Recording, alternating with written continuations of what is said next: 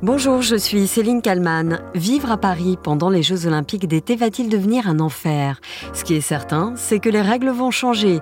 Automobilistes et piétons ne pourront plus circuler librement dans certaines zones de la capitale et en Île-de-France, à moins de montrer patte blanche.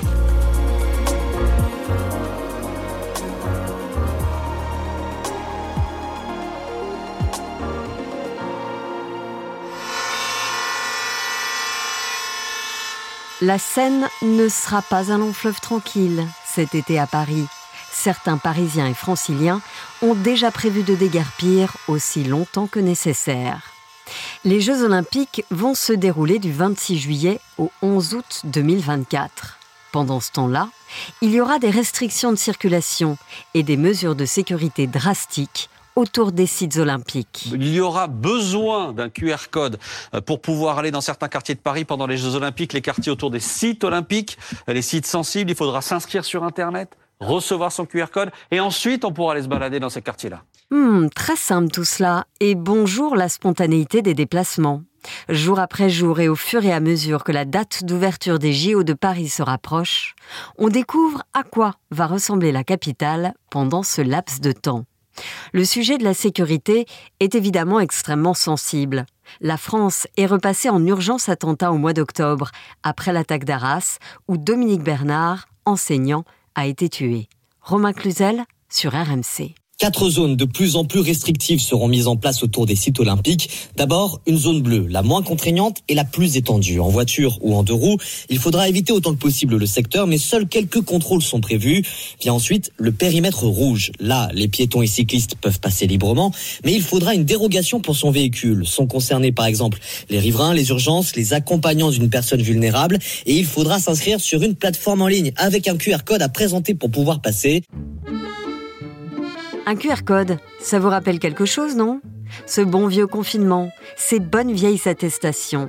Asilise Le Corps d'Urget dans 22h max sur BFM TV c'est que pendant la pandémie, même si on a vu que c'était inopérant et inefficace, il y avait une bonne intention, c'était de protéger, d'éviter euh, qu'on transmette euh, le virus. Là, c'est simplement je vais être encore une fois vulgaire ce soir, mais pour emmerder les Parisiens qui sont déjà euh, bloqués dans les bouchons à longueur de journée. Et par ailleurs, c'est une mesure d'exclusion parce que les personnes qui ne peuvent pas euh, utiliser les transports, qui sont en banlieue, vont devoir euh, se taper non seulement les déviations, les bouchons, et ces procédures ubuesques, bureaucratiques, insupportables. Moi, je trouve ça totalement scandaleux. Les restrictions annoncées par le préfet de Paris, Laurent Nunes, font couler beaucoup d'encre et certains dénoncent déjà les privations de liberté.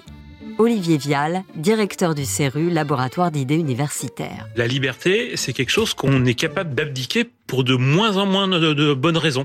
Euh, il y avait effectivement la question de la pandémie où déjà euh, on avait accepté beaucoup de choses euh, à, cause de ça, et là maintenant pour du confort, pour pour une sécurité, pour améliorer la, facilité de des organisateurs des JO, on va encore abdiquer une part de liberté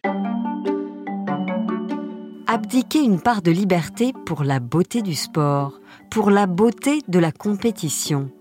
Invité de BFM Paris Île-de-France, David Béliard, adjoint aux mobilités à la mairie de Paris, n'a pas franchement été tendre avec les mesures annoncées. Je confirme ce que j'ai dit ici sur votre plateau. On a effectivement beaucoup d'inquiétudes. J'ai beaucoup d'inquiétudes face à ce qui a été euh, annoncé. Hein. Aujourd'hui, ce que je constate, c'est que malgré tout ce qu'on nous a vendu, eh bien, les périmètres de sécurité vont entraver la circulation des personnes, mais aussi évidemment euh, des véhicules, comme d'ailleurs euh, des cyclistes. Et qu'en est-il des transports en commun?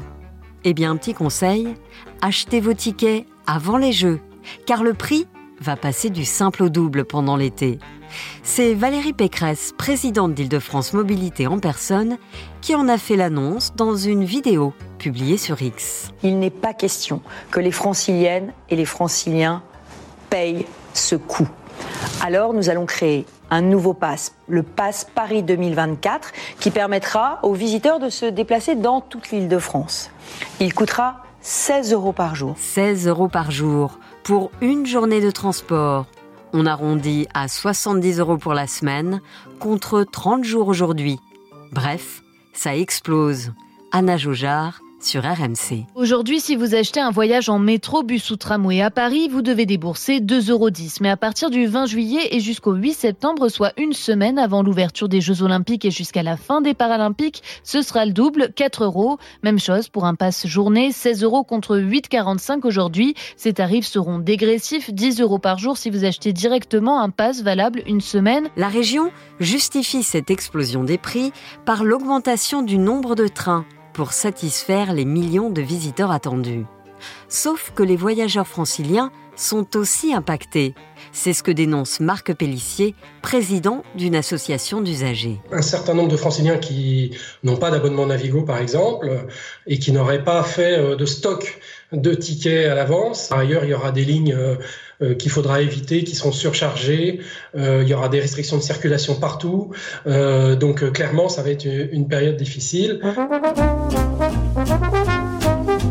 Un moment difficile à passer donc, mais la maire de Paris, Anne Hidalgo, voit cette période comme une période bénie.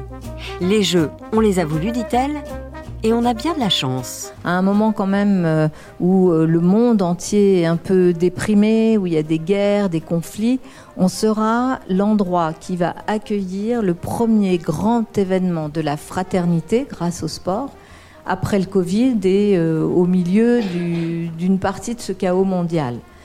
Est-ce que offrir ce moment qui va être unique, incroyable, de partage, de célébration dans la plus belle ville du monde, c'est en demander beaucoup aux Parisiens. Anne Hidalgo pose la question. Anne Hidalgo donne la réponse. Ma réponse, c'est que on se fait un cadeau collectif. Mais bien sûr, un cadeau, il, a, il peut avoir des conséquences qui vont faire bouger des éléments de sa vie euh, personnelle, de son organisation, de ses habitudes. On prend ça très au sérieux, tous ces sujets-là, pour que l'impact de ce moment exceptionnel du plus gros événement planétaire soit le plus positif possible pour la vie de chacune et de chacun. Ah, et la maire de Paris, qui aime bien poser les questions et donner les réponses, a une autre interrogation. Est-ce qu'il faut que les gens quittent Paris? Ben non.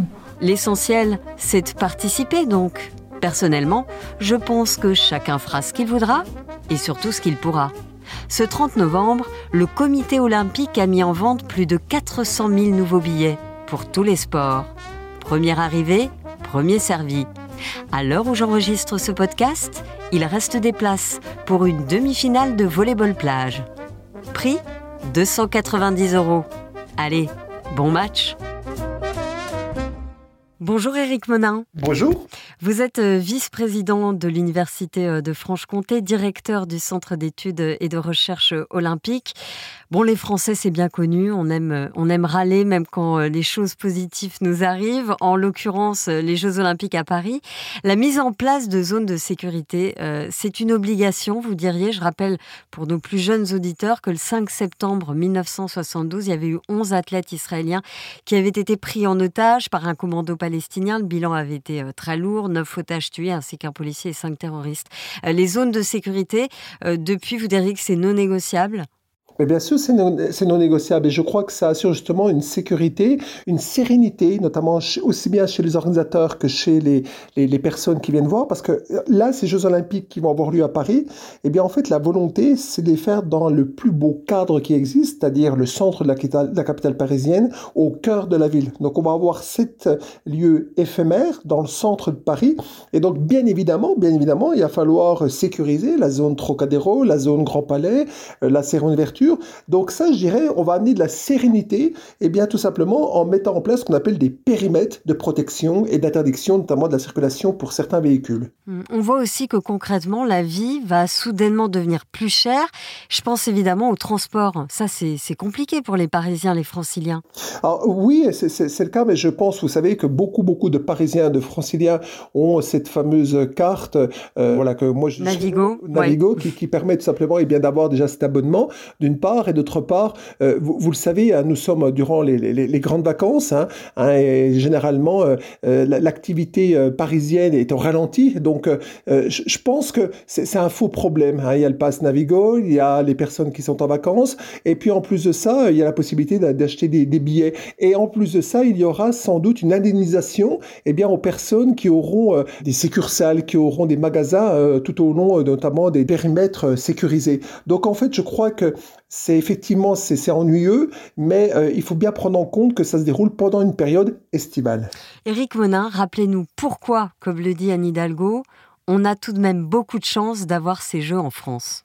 Bah, c'est une chance incroyable, ça fait 100 ans qu'on les attend, 100 ans. Et vous savez, lorsque moi j'ai commencé cette belle aventure des Jeux de Paris 2024, eh bien ça a commencé en 2014 à travers l'étude d'opportunité.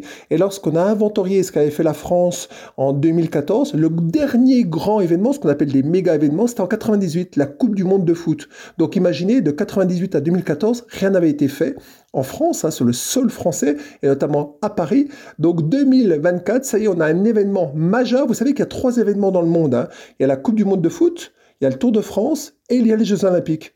Eh bien, je dirais, ça nous positionne dans une grande nation dynamique, innovante, et le fait de les organiser, et c'est se repositionner dans le pelon de tête au niveau des grandes nations.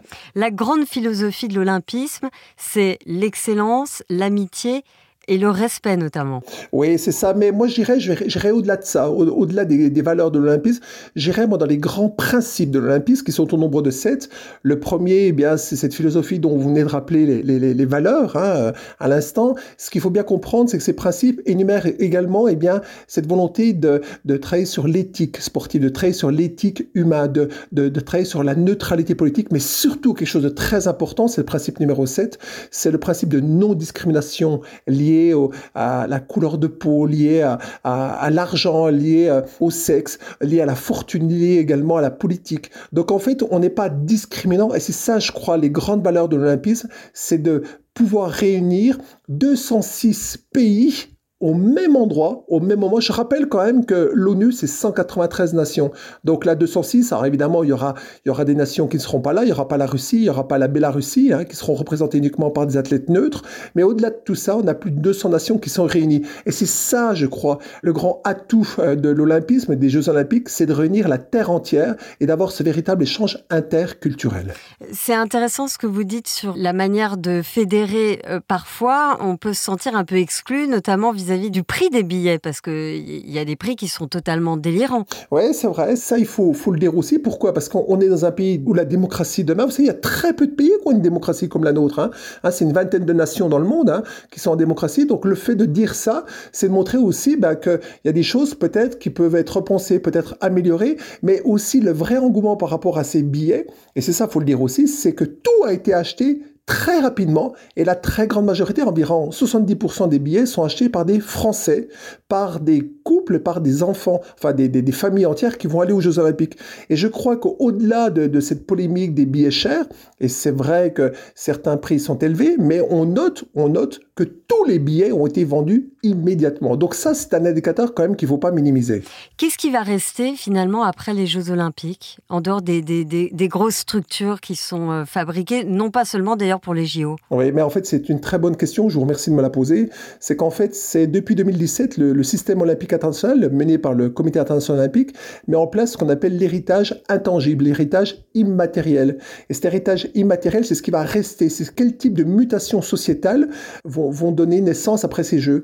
Alors déjà sur le plan de vue matériel, ce qu'on appelle l'héritage tangible. Eh bien par exemple le village olympique, vous savez qu'il va accueillir évidemment 15 000 athlètes, entraîneurs, mais surtout il va vivre après ces jeux.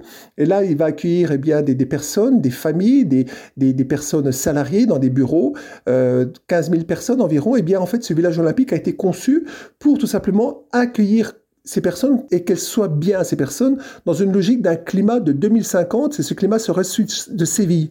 Donc en fait, on a des vraies prouesses techniques innovantes qui permettent, grâce au jeu, tout simplement de prendre en compte un petit peu ces, nouveautés hein, qui vont se passer dans nos sociétés. Mais c'est également, comme on le disait, un héritage immatériel à travers eh bien, la prise en compte des changements sociétaux, par exemple avec la, la Covid-19, le fameux virus. Hein. Tout ça a entraîné eh bien, un, problème de sédentarité, d'obésité chez les jeunes, mais également les moins jeunes.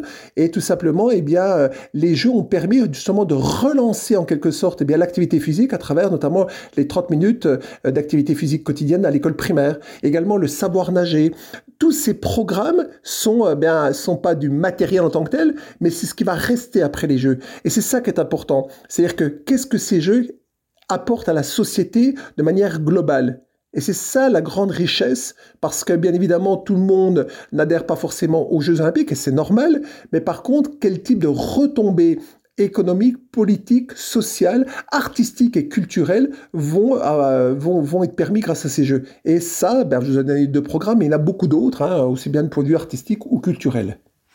Ben, je vous remercie beaucoup, Éric Monin. Je rappelle euh, que vous êtes notamment vice-président de l'Université de Franche-Comté. Dois-je le rappeler, une si belle région. Merci à vous. Merci à vous. Et merci à Alexandre Foucault pour le montage de cet épisode. Merci à vous de l'avoir écouté. N'hésitez pas à le partager et à le commenter sur les plateformes de podcast. Vous pouvez aussi vous abonner au titre à la une pour ne rater aucun épisode. À demain.